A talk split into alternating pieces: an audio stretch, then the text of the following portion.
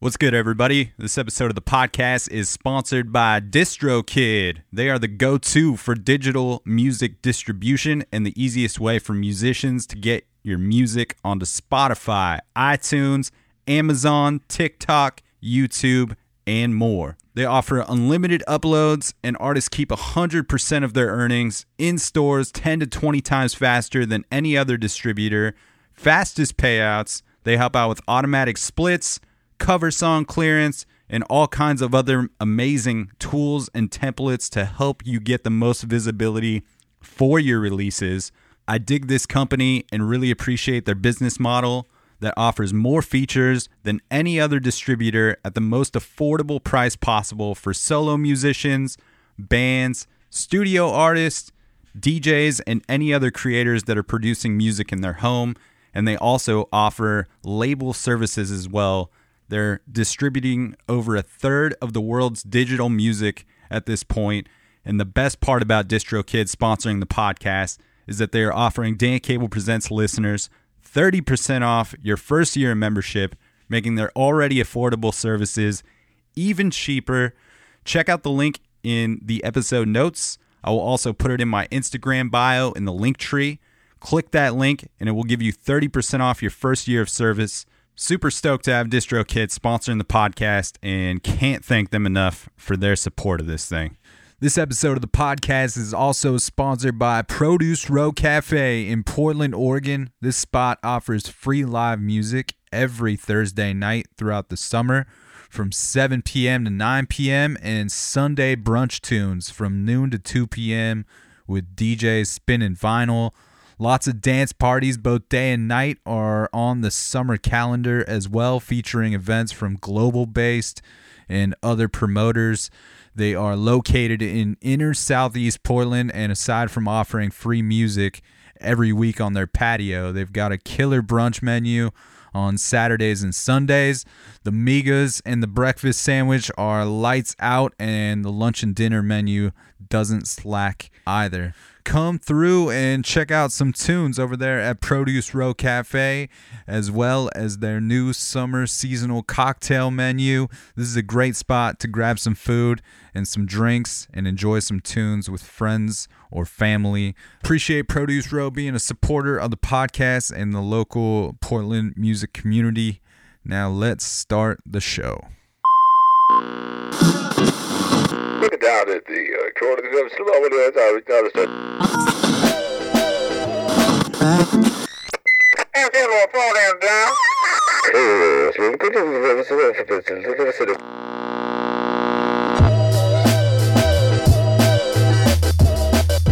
What is happening, everybody? Welcome back to another episode of the Dan Cable Presents podcast. Thank you for tuning in to the program. Once again, if this is your first time listening, thanks for checking out the show. You can find fresh episodes coming at you every Tuesday. And if you want to help support this thing in a free way, you can do so by clicking subscribe on iTunes, clicking write a review, giving the podcast five stars if you feel like it is deserving of so. And that will help propel this thing into the tops of those iTunes charts, which will give it more visibility on the national and international levels, helping strangers find the podcast. Appreciate the hell out of all the folks that have already taken the time to do so. If you're not listening on Apple, just hit like, follow, subscribe wherever you are listening from. Tell a friend about the podcast, share it somewhere. Any of that is very much appreciated. Leave a comment on the socials. That seems to uh, break down those algorithms, algorithms for some reason. And uh, I've also been dropping some monthly playlists every first of the month that are available on Spotify and Apple. The link for those will be in the episode notes every first of the month.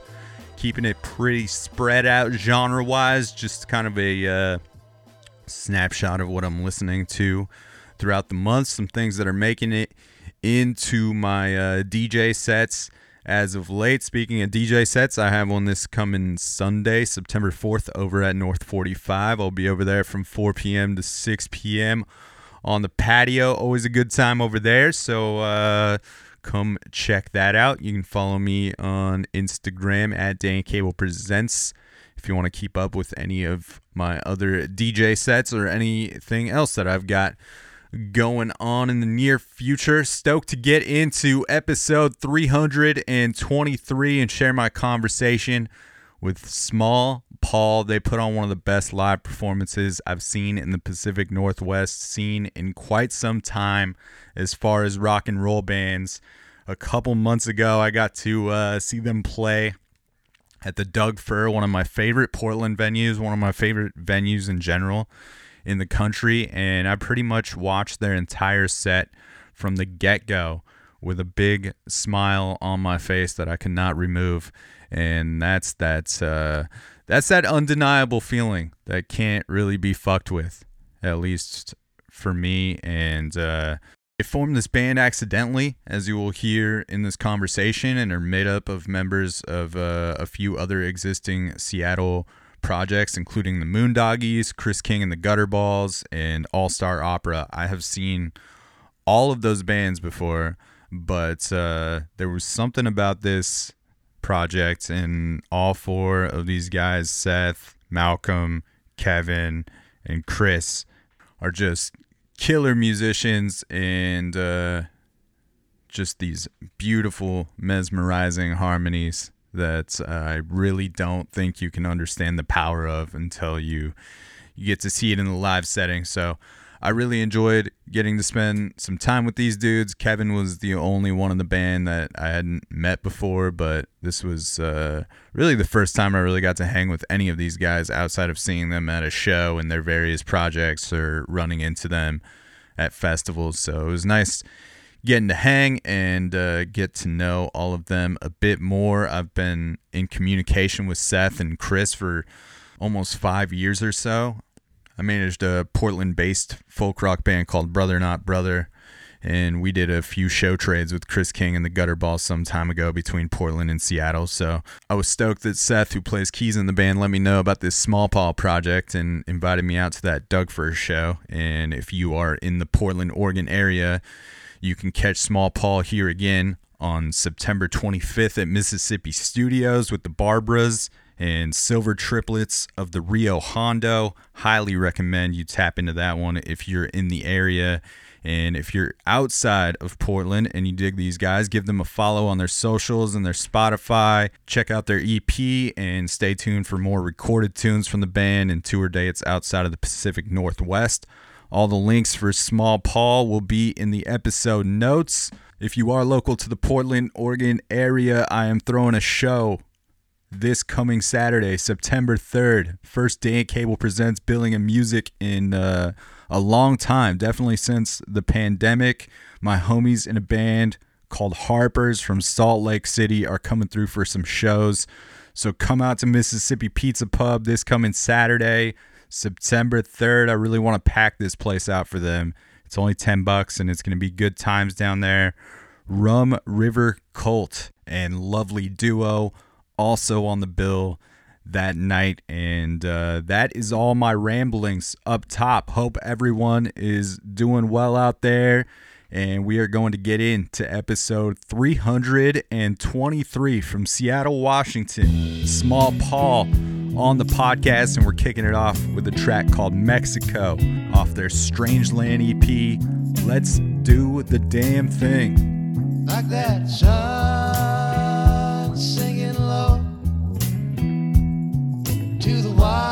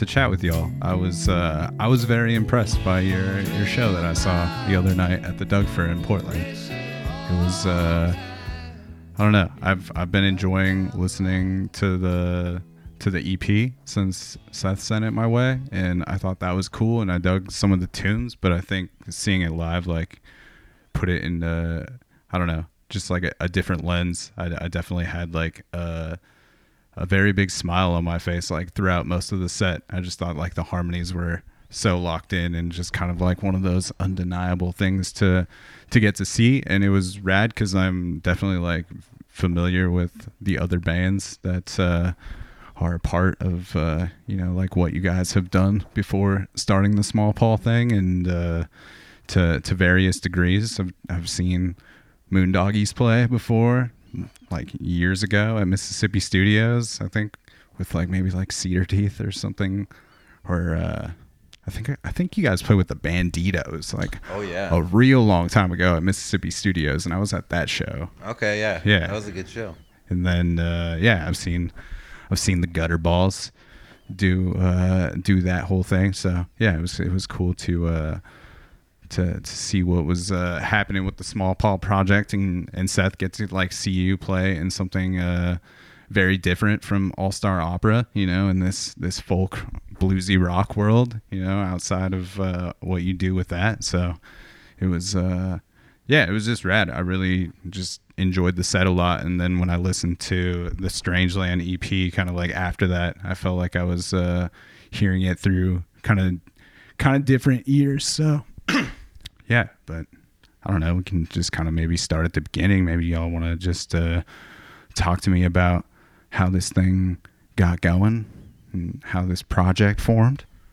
Yeah, it was a, a happy accident, we like to say. Um, uh, Chris and I and Malcolm at the time were living in this house, and um, we would get together in the basement and and play. And I know Chris and I had sung, had some late night singing together, and we knew we had some good harmonies, good capacity to kind of uh, blend. Um, And it kind of was a slow build. There was a lot of that first summer, just kind of messing. That first summer of uh, the pandemic, and um, we got to a point where we just we had songs, and it, it just felt like it was something. So when the tractor opened up, the Moondoggies did three nights, and I just considered it an opportunity to uh, kind of legitimize us.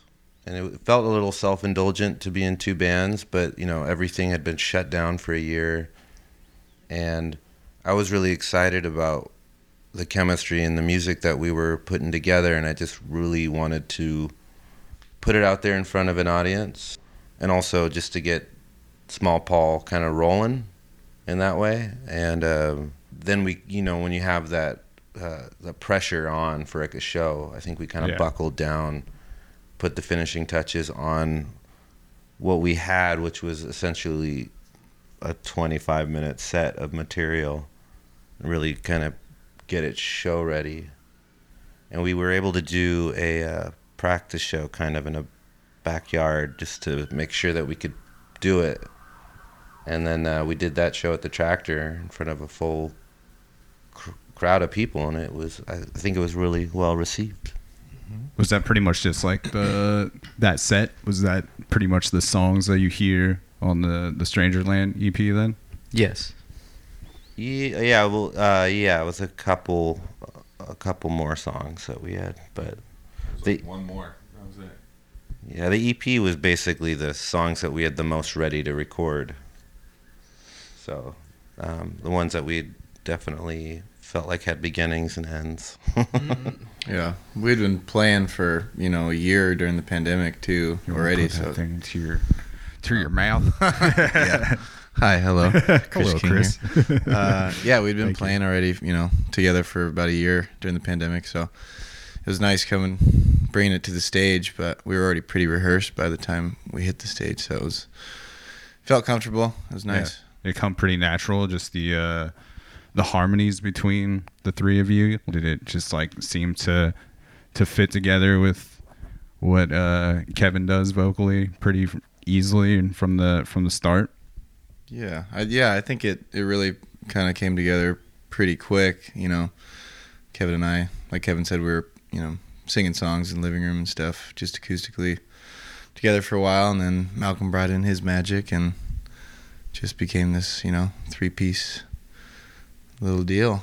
Yeah. Well, I do want to point out real quick too that we were the the project is started and just kind of maintained this kind of loose looseness to the project. Um, and at the beginning, it was just Chris and I singing, and then it's one of those things like playing musical chairs. And I, a- uh, one of us asked Malcolm if he would be open to singing. He's like, "Yeah, I was in choir in middle school." and it was kind of it's one of those things where you don't know what to expect and it ended up being set up a mic just like when you know as you do just if you hear a part you feel a part go ahead and sing it and um, chris and i were kind of blown away and it kind of led more into his singing with the gutter balls but it was he has got he's got great pitch and I, you know close your eyes while you're singing and you're like wait malcolm's over there that sounds great you Yeah. know, and the voices all blend and it just felt it was kind of a good analogy of what this project has been it's just like you know people kind of lean into it and then it, it comes out sounding great Yeah, Malcolm, what was your your comfortability when you were uh, you know singing in front of these guys for the first time? Uh, a little nerve wracking, honestly, because they're, I mean, they're both excellent singers in their own right. Yeah. Together, and uh, I mean, I knew I could sing, like I sing in the car, but like playing bass and singing, like I never really considered it because it's it's kind of difficult to have two separate rhythms going on in in your head. But I gave it a shot. Just decided to dive in and try it, and uh, just over time, like the complexity started to build, and got more comfortable with it, like over time, and I don't know. It's I'm still like I'm still like getting there, like but like where we're at right now, like I can do a lot of stuff, and it's opened up a lot of like creative uh, doors in Small Paul uh, and in the Gutter Balls. Does it feel like it makes the uh, the live show any more engaging for you on a different level? Yeah, I mean it's just like a it's just like another layer of like I always kind of look at you know different parts and like with like vocals like it's just like it's like a tapestry. You're you're creating a painting with like different elements and stuff and like having multiple vocals, especially three part harmonies, like when they're right, like it can really sound euphoric and Yeah. like ethereal and and I you know I think we I think we nailed that. Yeah, I think I think that was like yeah a huge takeaway of the show, just the the power of the vocal harmonies for sure. And Seth, I saw you singing like just you know off mic during the set, which I I've I've talked about that on this podcast. Like I appreciate the fuck out of that because like to me that like shows me how engaged you are with the set when somebody's singing off mic it just kind of like i don't know there's a level of conviction to that to me i think Yeah, um, I know the songs really well, and when there's like a dropout part, I'm like, oh man, that's such a good part. And I there's some moments where I I'm watching them sing, and I'm just like, damn, that sounds really good right now. And I think just like what they're saying as far as like how this is kind of like falling into place organically. I only got in this band because I was managing Chris King of the Gutter Balls. That's how I met you. yeah Uh, and when the pandemic hit, they were basically my pod mates, and uh, by way of Kevin being a roommate here, um, an additional pod mate, and I think there was a, at one point where I was like the, one of the only people allowed in this house, um, and I'd been working with the Gutterball since like fall of 2018, and Chris and I had never jammed together ever, and just a lot of free time, and ended up in the basement with them jamming that that that summer, and it just all kind of fell into into place organically, which has been really cool. yeah outside of like all-star opera what was your like involvement in any sort of project that sounds like what small paul does just engineering like i've done a lot of engineering over the last decade and be, even before small Paul, i was working on some indie rock projects Yeah. um but really like growing up like all star opera is a hip-hop project this is very much rooted in like folk rock uh americana growing up like my my listening palette if you will like was like very split between hip-hop and just like old school music, a lot of the Beatles in my household growing up. Um, so it kind of like my dad played in a rock band in the early 90s Yeah. in the, the grunge scene. There was like band practice downstairs like three to four nights a week. It kind of felt inevitable that I would eventually like get involved with something like this, but I wasn't trying to like force the funk and make it happen. I was just seeing what comes to me. yeah are you having fun then in something that's like so Oh yeah. so different I mean, it goes back to like when I'm singing a song on stage, even though I don't have a mic, it's like I truly love the songs we're we're writing, and again, it's like there's moments where I'm listening to them sing, and I'm just like, this is so cool. I think there's there's something I enjoy too that is very pure, and I experienced this with the Moondoggies too, where we we all grew up together, but where the project started not with this like intention of starting a band. It just just for the kind of love and and it's such a crazy time being locked inside and you just trying to get stuff out. And I you know Moondoggies didn't really play. The you know Gutterballs were able to to play. And I think I was feeling a little crazy. And um there was just something really nice about it coming from like just being born out of something that was just more um playful and no pressure and and maintaining that I think I mean we're obviously kind of a baby uh, as far as bands go but I feel like that's built into the DNA of the project and you, you kind of experience that with Chris and I switching on drums where it kind of has that basement or living room kind Yeah. of ease And so, like after you guys played that that first show at the Tractor, was just the reception to it also a motivator for wanting to uh, just carry out a little bit more with this project and and play some more live shows. Yeah, I I mean I would say like the reception was, I mean this the reception was like really affirming and honestly like those first like five or six shows like were packed and the reception was like really great and like it didn't take like too long before like we were just like that there's actually something here there's something like going on But it was it was definitely getting a little frustrating at a certain point. To I mean, the, I'm really proud of the EP, but it was it was almost out of necessity to prove that we existed, too, because we were like playing shows and you can't book with sending uh, booking agents like your Instagram video.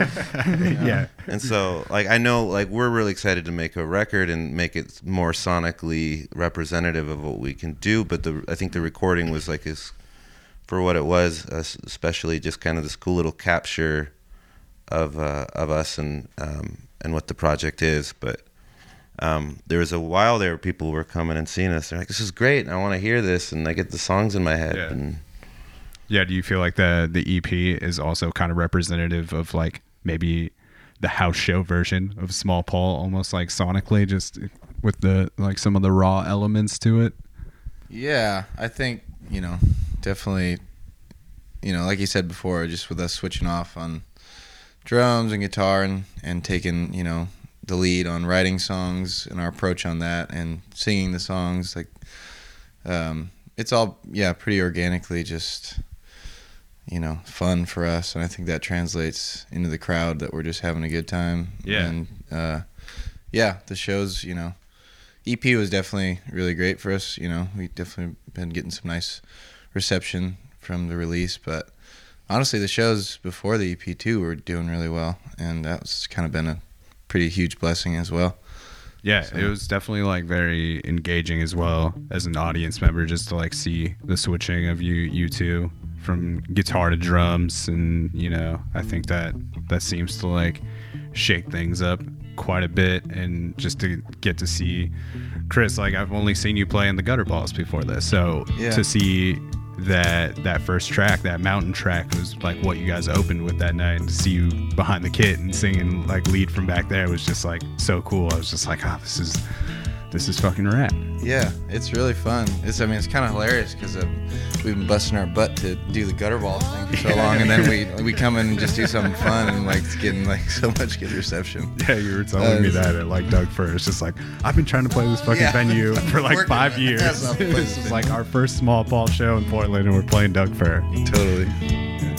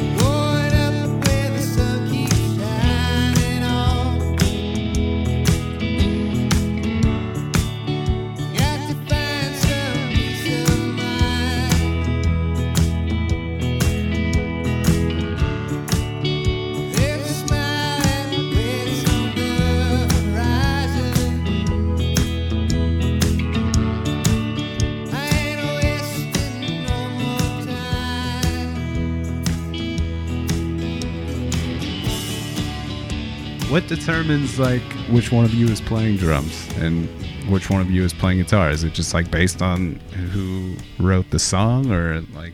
Well, the, so the the project, what's kind of cool about it, like where as opposed to, uh, I can I can't speak for gutter balls, but with like Moondoggies, it was very collaborative. But at the end of the day, like I'm the dad, like or I'm the I'm the captain, and um, what I really appreciate about this band is that they're it's it's almost it's like a four headed thing, and so the ego doesn't play as much of a role. Like Chris and I aren't fighting over uh, anything. Like I, there's parts that I'm like, I've written vocal parts that I'm like, you know, Chris can hit it better than I can, or you know, Chris and I can suggest lines to each other, even if you know, if I'm singing lead and he has a good idea for a line, it's almost like just 100% serving the song.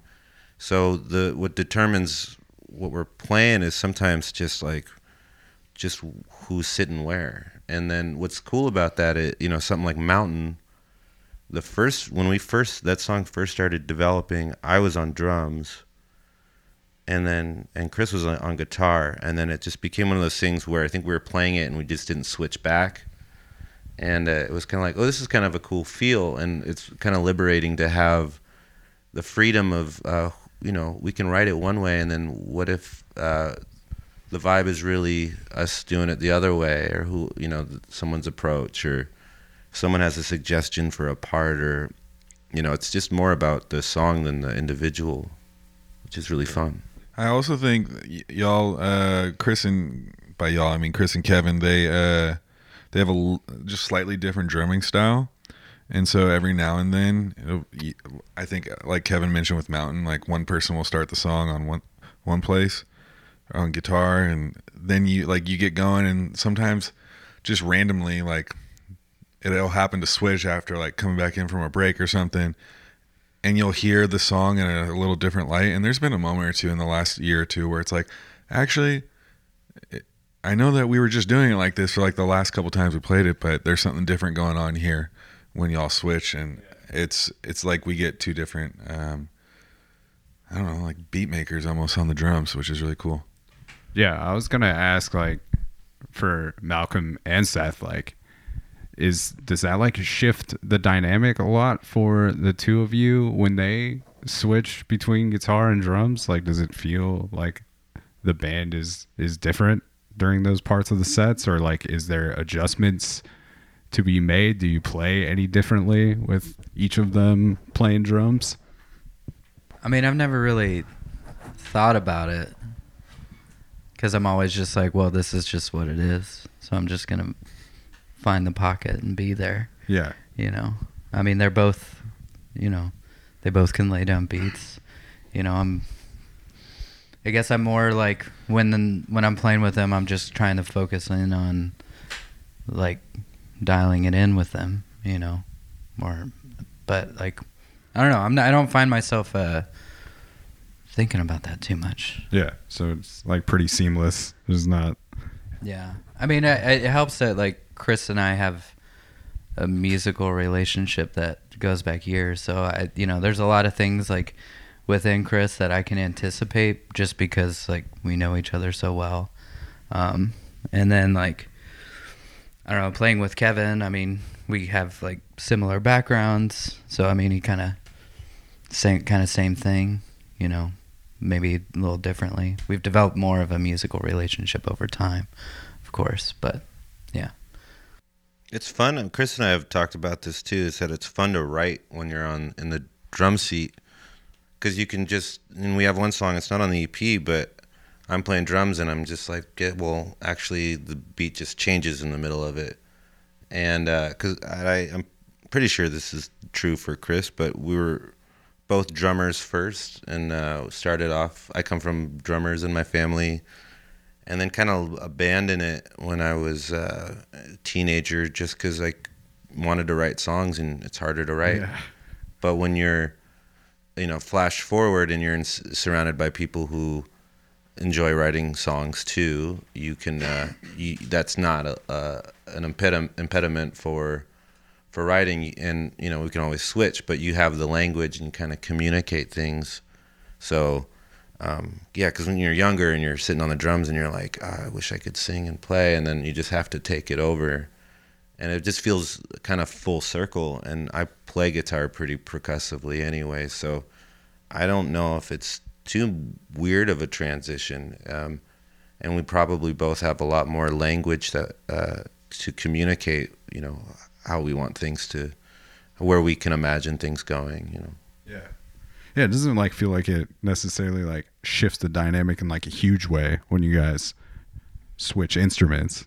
I think maybe also just because like all of the harmonies are still happening, so that doesn't like really change, and it doesn't seem to like just because you're on drums doesn't like does seem to determine you're singing the lead vocal or like vice versa on the guitar and whatnot. So I mean, it is cool being on the drums and singing lead as well, though, because you can kind of demand like uh, where the you know the lead uh, melody is going to land um, and rhythmically place it where you want it and punctuate it, you know, kind of perfectly where where it should be. Um, but yeah, it's it's. Uh, I think Kevin and I both really like playing the drums too, and it's kind of a, you know, it was our first instrument, but it's also a newer instrument, and we're both learning how to like sit in that saddle again, and uh, it's really fun. Personally, for me, I, I love playing the drums. I'm always like, oh, I gotta go play guitar. um, yeah, it's uh, and it's it's really nice to be able to switch off, you know, in between a set and have both. Um, especially coming from a songwriter Yeah. aspect, you know, it's nice to nice to have both. And we're both uh, we're both used to being in like the driver's seat, so it's kind of nice. I imagine for you too, with like playing guitar. If someone, if I'm on the drums taking the lead, you it's kind of nice to not feel the pressure all the time to have to like carry the weight of a song, and so you can. I I kind of love even. I mean I. Same, like we were joking the other day, like, oh, I like, you know, I don't want to go on guitar. I want to just play drums. and then when bo- being on guitar, you can you can get a little bit more into like with Moondoggies. I couldn't necessarily always get uh, super into guitar parts. Maybe uh, for some songs, but it, it was a lot more like this focused on the the chords and the melodies and whatnot. Yeah. Do you think like playing the drums also just informs your like the rhythm to your vocals and your your approach in that? Like, do you think that changes much?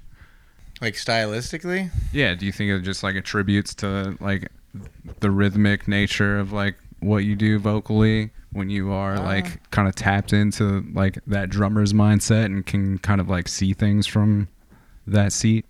yeah, I think so. Yeah, I think so. I think picking up any instrument's gonna like you know, kind of uh, take you to a new place to explore. You know, musically or direction wise, where you're gonna where you're gonna take it. yeah. Um, but yeah, I mean, kind of like you know, Kevin was saying, it's nice to be in a band where it's kind of like a four-headed beast, and we're we're all kind of adding something to the band, so it's not like there's a distinct leader or there's Yeah. like a you know there's a it's just we're all in it together and we're having fun and it's really about the song and the song's taking it where it where it should go. And you know if we write a part on one instrument and decide somebody else should play that instrument it's all good. Or if we write a lyric and you know we want to use it or you know turn it into something else or manipulate it from there um, can totally change and I I don't care personally. I, I never really got to have a lot of discussions in the Moondoggies about lyrics. I feel like those guys were generally not interested. Sometimes they would write like a, a chorus or something, but it was basically on my shoulders.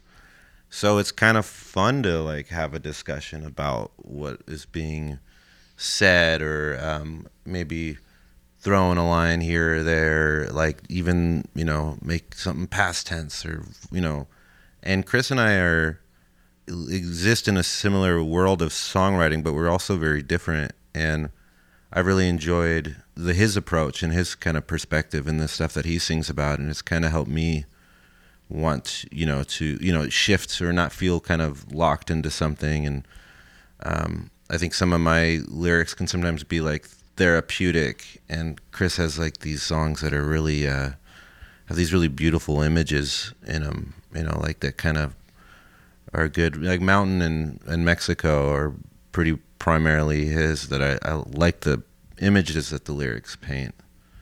Whereas like Strangeland is something like me being vague, you know. Yeah, I don't know, but I still feel like that song can produce its own imagery in like a different way. Yeah, I mean, it's definitely uh, kind of how I've approached. I, what I I'm I'm really excited about because we are so young is like it's still developing and evolving, and and the songs like I'm really excited about the stuff that we're cooking right now, and and um, it, you're you- you're just like you feel like your ceilings like really really high, and we haven't even gotten there. We've just like if this is what we could do, kind of not being so, you know, uh, stressed out about, you know, because I've been Moondog has been going solid for like 15 years and it's been up and down and been road dogs and put out lots of records and and done it and there's something kind of um, uh, just freeing about having a fresh approach and and um, and collaborating with this project. Yeah. Well, I think like also maybe like that ceiling is like elevated too when you guys have that mentality of like want like I don't know when you remove like the part of it where like oh I wrote this song so I have to sing it. It's like when you can start to like recognize that somebody else might have the better voice for this thing, and it's like you still wrote it, you're still a part of it. It's like the band, you know. Yeah. They just be like, well, this song would best be for Richard or uh, or even the Beatles. Uh, you know, let's give this one to Ringo or you know, like or you know, just. Uh, I mean, they're my all-time, and they had a lot of that where they people wouldn't maybe know that George wrote lyrics in Eleanor Rigby, and you know that it was a, a lot more this like hive mind of serving the song. Yeah. You guys feel like you can sing those lyrics that you did not write with like the same amount of conviction or like that it's like easy for you to still uh I don't know, just express those things that you didn't necessarily write? Um, yeah, I think so. Um, I think I think uh, just with the band being, um, in my mind, kind of just this fun project uh, that we get to experiment and write together. Um, I don't know. Personally, I, I'm kind of game for whatever anybody brings to the table because, you know, a lot in my songwriting, I I take it pretty like seriously and I edit it, you know, I edit the fuck out of it and like I don't know. I I just I put it on a pretty high pedestal and not like I don't with these songs, but I'm very open to interpretation, other people's interpretation and, and uh, what we're all, you know, thinking maybe the song um, what's best for the song uh, lyrically or musically and um, yeah, it, the songs kind of come together pretty pretty quickly in that that fashion too. So And Seth, like are you uh is it nice for you to for there to only be one guitar player in the band as far as like the live set? Does that seem to like leave a lot of room for you to do your thing on the keys? Yeah, I think each song is just a case by case basis of like where I go with it. Um, it is nice. It, it, it leaves room, and I think the biggest thing is it's not just guitar, but like even bass guitar too. It's just like being mindful of like what space you're occupying and trying to like really fill out the frequency spectrum so that you know everyone is being heard, uh, even from like a musical sonic perspective. I appreciate that. That like the often the you know the drums are like definitely effective in carrying the beat and the emotion, but I think there's like a lot of simplicity at times, and that like seems to like really like what I noticed in the live show is that that's like where I can really hear like Malcolm cutting through with like the fat bass grooves on like something like Mexico or like and the same with Seth like you can just like really hear everybody's playing like there's so much room for it but it's also like this wall of sound in like a very good way and Well, there's some beautiful harmonies going on that you don't want to cover up with like overplaying or like clashing with the harmonies. And I think that's if I was in the audience, I want to hear those harmonies. Yeah. so it's like, how can we lift those up? is it easy to like recognize those moments like for you as a player like pulling back like playing in this we- group We've gotten pretty good at like acknowledging when something's being overplayed.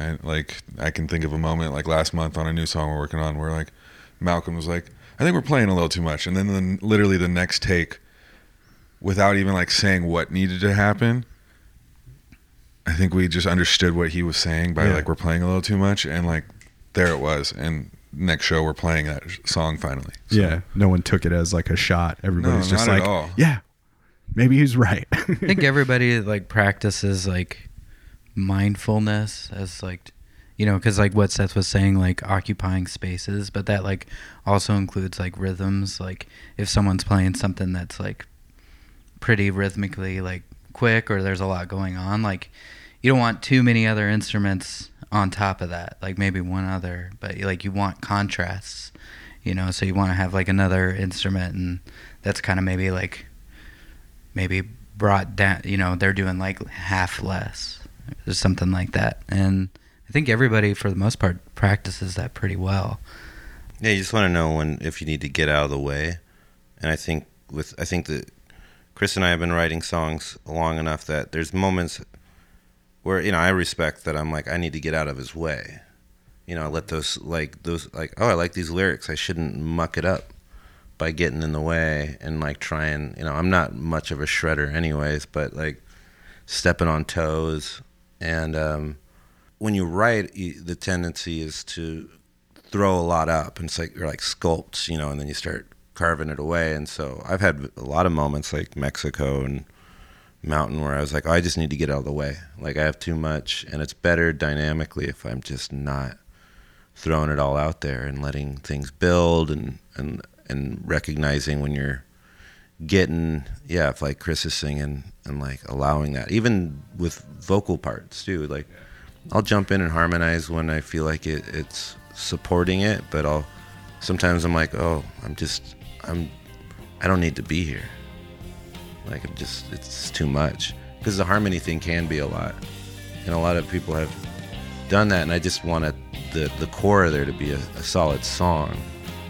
And then that's the thing you don't want to sometimes the tendency for some people might be to like oh we can make it good by putting all this stuff on it but you have to you want the song to be good at the base and then build up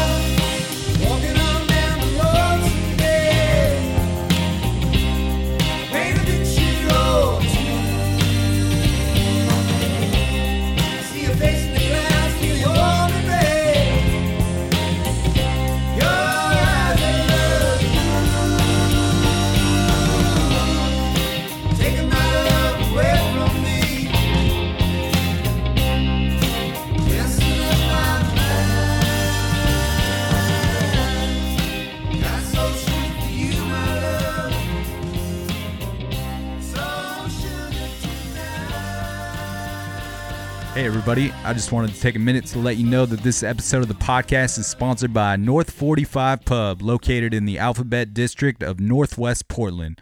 They've got a killer selection of Belgian beers and an extensive liquor wall of over 200 bottles. It's summertime, and they've got their 45th Paloma on the menu, their play on the Paloma, as well as their staple food item, the rosemary garlic fries, which are easily my favorite thing on the starters menu.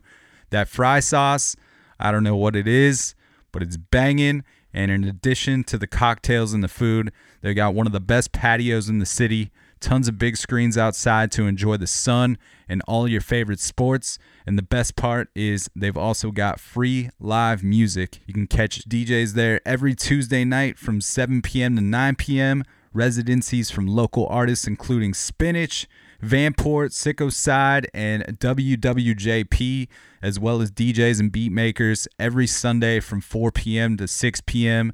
Don't miss local beat makers Love Jones and Free Tillman every second Sunday, and DJ Slim Guini every fourth Sunday at North 45 Pub. Now let's get back to the episode.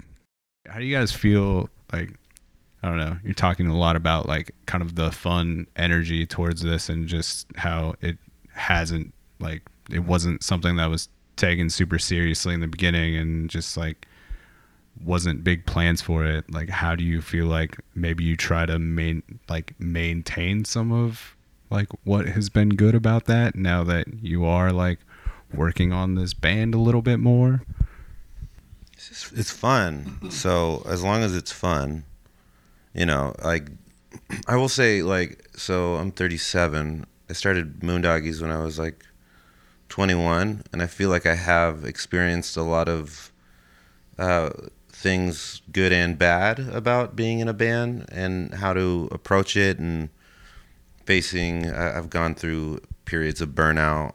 And and also you know when i was younger moondoggies got some attention off the bat with our first record so i was so young and i think i was really sensitive and let things interfere like with my mental health around creating and I think I've kind of it's so much easier to just recognize the joy of creation and being in the environment and feeling how knowing how lucky we are to get to do it.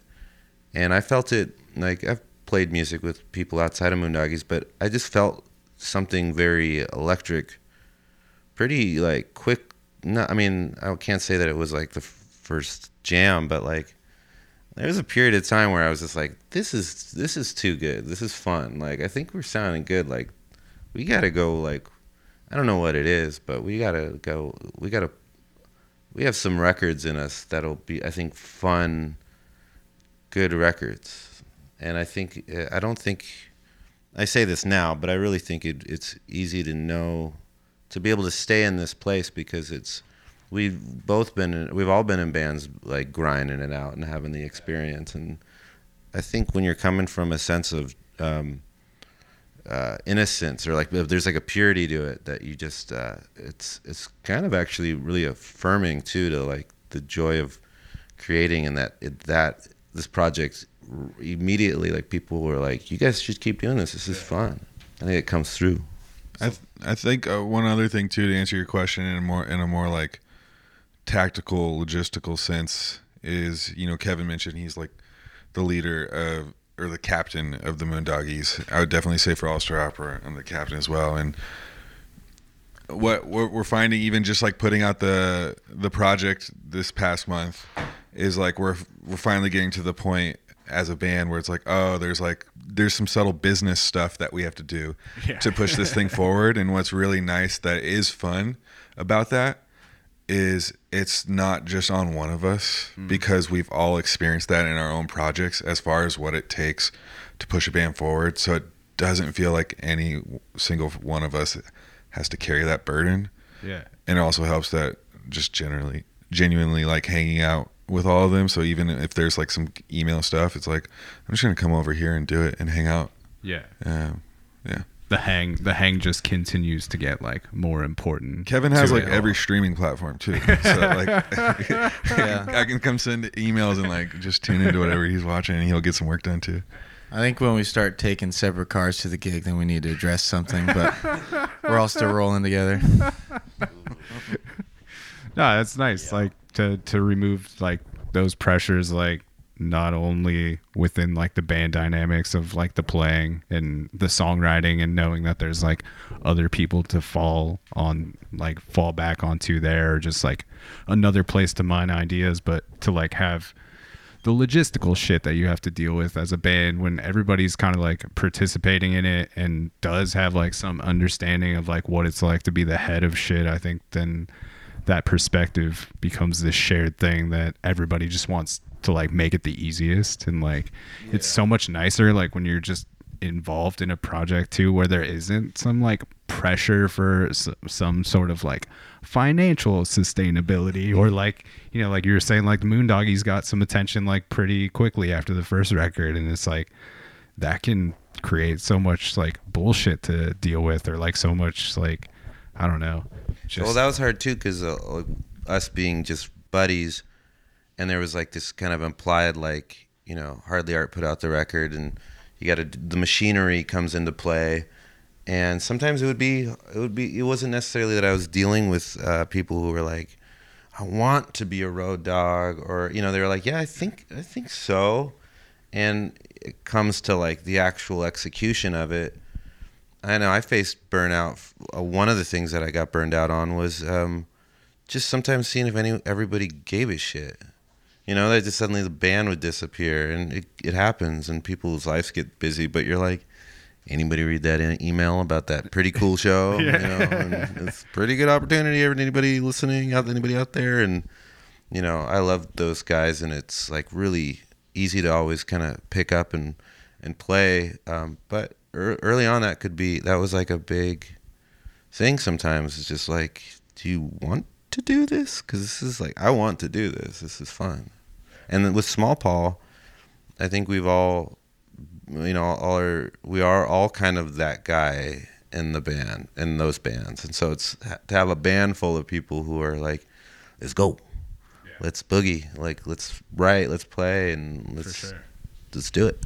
I'm sure that makes everybody more willing to just like do those things or be excited to do those things or just like knowing that everything's like so open ended creatively. I'm sure just like if Malcolm or Seth had like an opening riff or something, I'm sure that like makes it more comfortable for them to like bring that stuff in, even if they're not like the main songwriters or whatever. Yeah, Malcolm in Mexico and Mountain are both Malcolm instigated. So, and then Chris and I just go to I did Soul and you Sugar. did Soul Sugar. Nice. So is that just like coming up with something on the keys, or for Malcolm, like, are you also writing things on guitar from time to time? Uh, I mean, yeah, pretty much. I mean, I'm always practicing, and I kind of practice right now, like an hour or two a day, um, just because I'm in this and the Gutter Balls, and actually another group right now too, and I'm just trying to be like a good performer. I mean, like when I sit and play bass, like I'm playing like the songs I know and kind of like thinking about different maybe I can add this like here, and then on top of that, like I'm also thinking about bass lines, and uh, you know I come up with like grooves, you know, and I'll bring it, you know, to these guys and be like, if there's anything we can do with it, let let's do it, and if it doesn't, like, that's fine. I'll take it and keep it. you kind of just use start it somewhere else, or- you just start playing the riff and if the things happen and it seems positive and everyone's like jamming to it and but if it's like everyone stops after like two or three minutes you're like all right next next one it's not like i have this grand idea i would like to present to you Yeah, it's fun for Chris and I for, for singing it if that's happening because it's almost like there's like a connect the dot and we just or something or we just can go in there and start adding colors Yeah. and be like, Yeah. oh, this is fun. Yeah, I'd imagine that kind of like brings something out different in your Yeah, 'cause writing it as might well. be something that we you know if we didn't instigate an idea but then we get to write on it, then it it, it brings out new things for us. Yeah. know.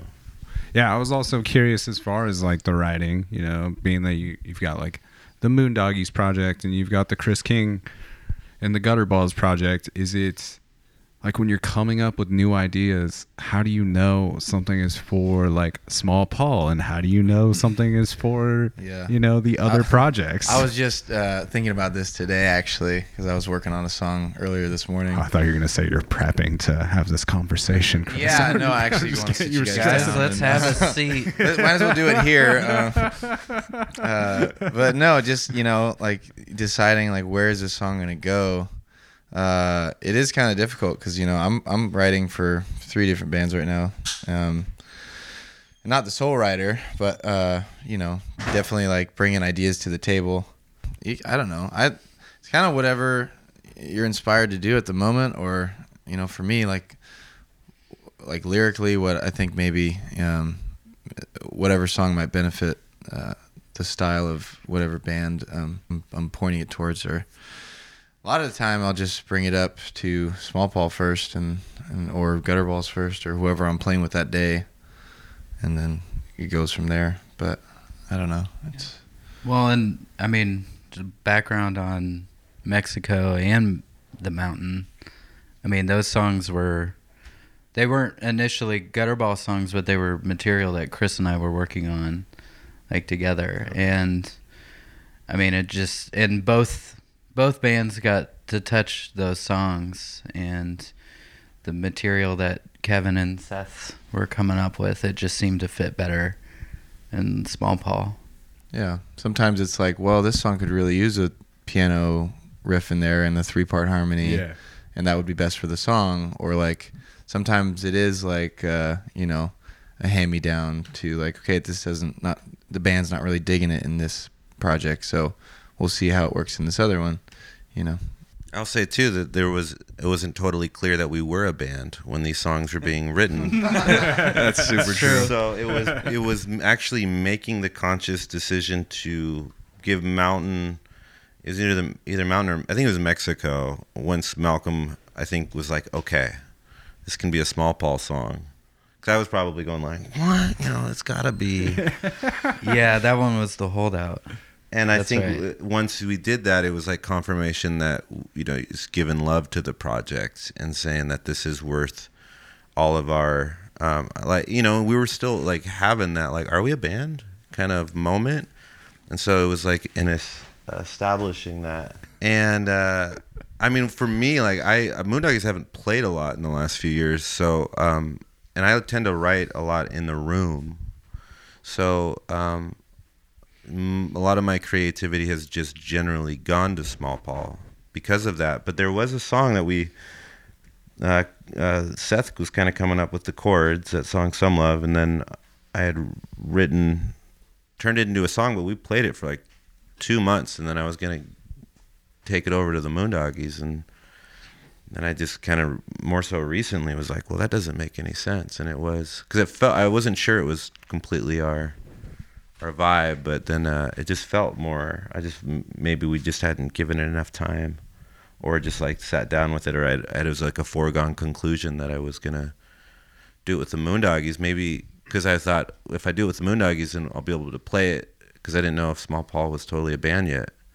Because I was really proud of it, and then it was like, well, no, it is a band, and so, and then ironically, it's like playing more shows with Small Paul right now. So I'm just glad I wrote the chords because uh, it gave me a stake to keep asking him like every couple weeks, like, "Hey, we should we should bring that song." It I mean, it was one of those things where once we actually started playing shows and we started talking about a full album, it's like, "Hey, that song, we should bring it back." And it's been it's been really cool to, I don't know, just all the songs. It's, it's it to say like, okay, so like Malcolm comes up with a bass line. It's like everyone's pouring in, like like putting their like heart on the table and more often than not, like just molding together so naturally, which is really cool.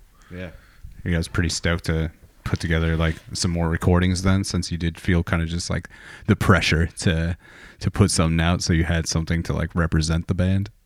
Absolutely, because I think uh, I think we have a lot of I think we've been cooking some good stuff, and um, again, sonically, I would like to put out something that is a little bit um, like I really am proud of that EP, but there's just like certain you know I'd love to certain guitar tones and certain sounds that I'd really like to um, just we, the way we did it was um, our friend Bradford essentially engineered it in this basement and then uh, we did some recording overdubs in the basement here but it was very kind of piecemeal we did Yeah. some it's pretty live and then some guitar overdubs but there wasn't a lot like in, in the past when i've made records you gotta like i'll go plug in this guitar into this amplifier and try this and kind of dial it in it was Yeah. more so like we just gotta get like four songs documented have it you know and we sent it to Erik Blood who does a lot of the moondoggies work and great Seattle producer and uh, pretty eclectic uh,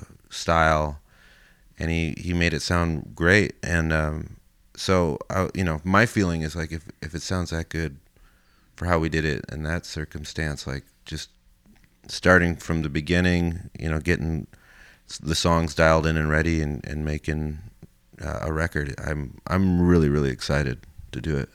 Yeah. Well, like I said, like I think I think the EP sounds cool, but it really was like seeing the live show that put it all like into perspective. It's kind of like that whole uh I don't know. It's like you hear like some Hendrix or some Pink Floyd all those times before you get stoned and then you get stoned and listen to it for the first time and then after that you hear it that way after the you know like forever it's it's like that lens that you hear it through and that was kind of like that was my takeaway from the show. It was like, all right, now when I listen to this record or this EP, you know, even though it doesn't necessarily like feel the same as the live show, like I just hear it that way just because I was like able to see it, I think. And Well, one thing you can't see when you're just listening to it on on on, a tape or streaming platform is, you know, Chris is singing "Mexico and Mountain" from the drum kit. Yeah. In, in the studio, you know, I mean, for Mexico for sure, like live, um, singing from the drum kit, and so when you when you watch it live, you get to kind of see all the parts and how they move come to life, and I definitely think that's a, an added special bonus to Small Paul for sure. I appreciate the uh, the communal aspects of like all of the harmonizing and everything. It's definitely like engaging as an audience member for sure. And uh, yeah, that was one of my my favorite uh, Portland sets I've seen in a while. Like it was it was really impactful to to see. Like it was yeah, it was killing. Thank you. So Oh, thank you. I'm glad that I got to uh, to see it live and uh, just appreciate the the tunes that you all are writing. Stoked to uh, stoked to hear what's what's cooking up, and uh, definitely encourage people to check out the the Strangerland EP. Strangerland. Strangerland. And we will be in Portland in September. be back. September 25th. Fifth. Uh, I'll put all the links in the episode notes so people can uh, keep up with y'all and check out the EP. And we end every episode of the podcast with the guest saying the tagline for the show, which is "It's a program." So if we could get the uh, the small Paul, it's a program. Maybe uh, I don't know. Maybe all together. You can do it however you like. I don't want to like put it. You know any pressure on it, but I feel like the band with the the banging harmonies, we should let Seth be a part of yeah, it too. yeah. You know, like, well, I get a mic on stage for for, for banter most, most shows. So. Hey, you can sing at uh, yeah, you know, Ringo gets a song every album. Maybe, you know, I'm- I got an octopus song down the line. Uh, it's a program on three. Program. program, you got it. Yeah. All right. It's a program on three. One, two, three. It's a program. That's Small Paul, everybody. They nailed it, and uh, we are going to uh, play it out with that Stranger in Strangeland track off the uh, the EP. One of my favorite jams that uh, is available to listen to from Small Paul now, and that's the Jelly Jams. And we will catch you on the flip side, Seattle, Portland, wherever you are listening from.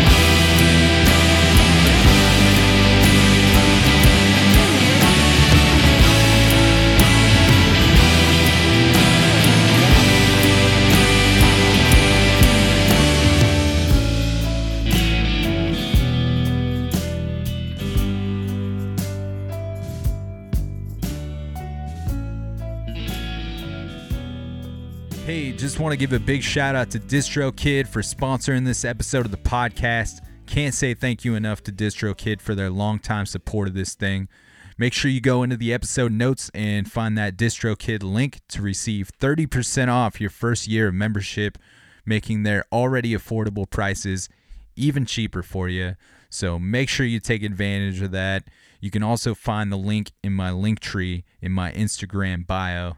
Big thanks to DistroKid and the other sponsors of the show, Produce Row Cafe and North 45. Stay up, stay tuned.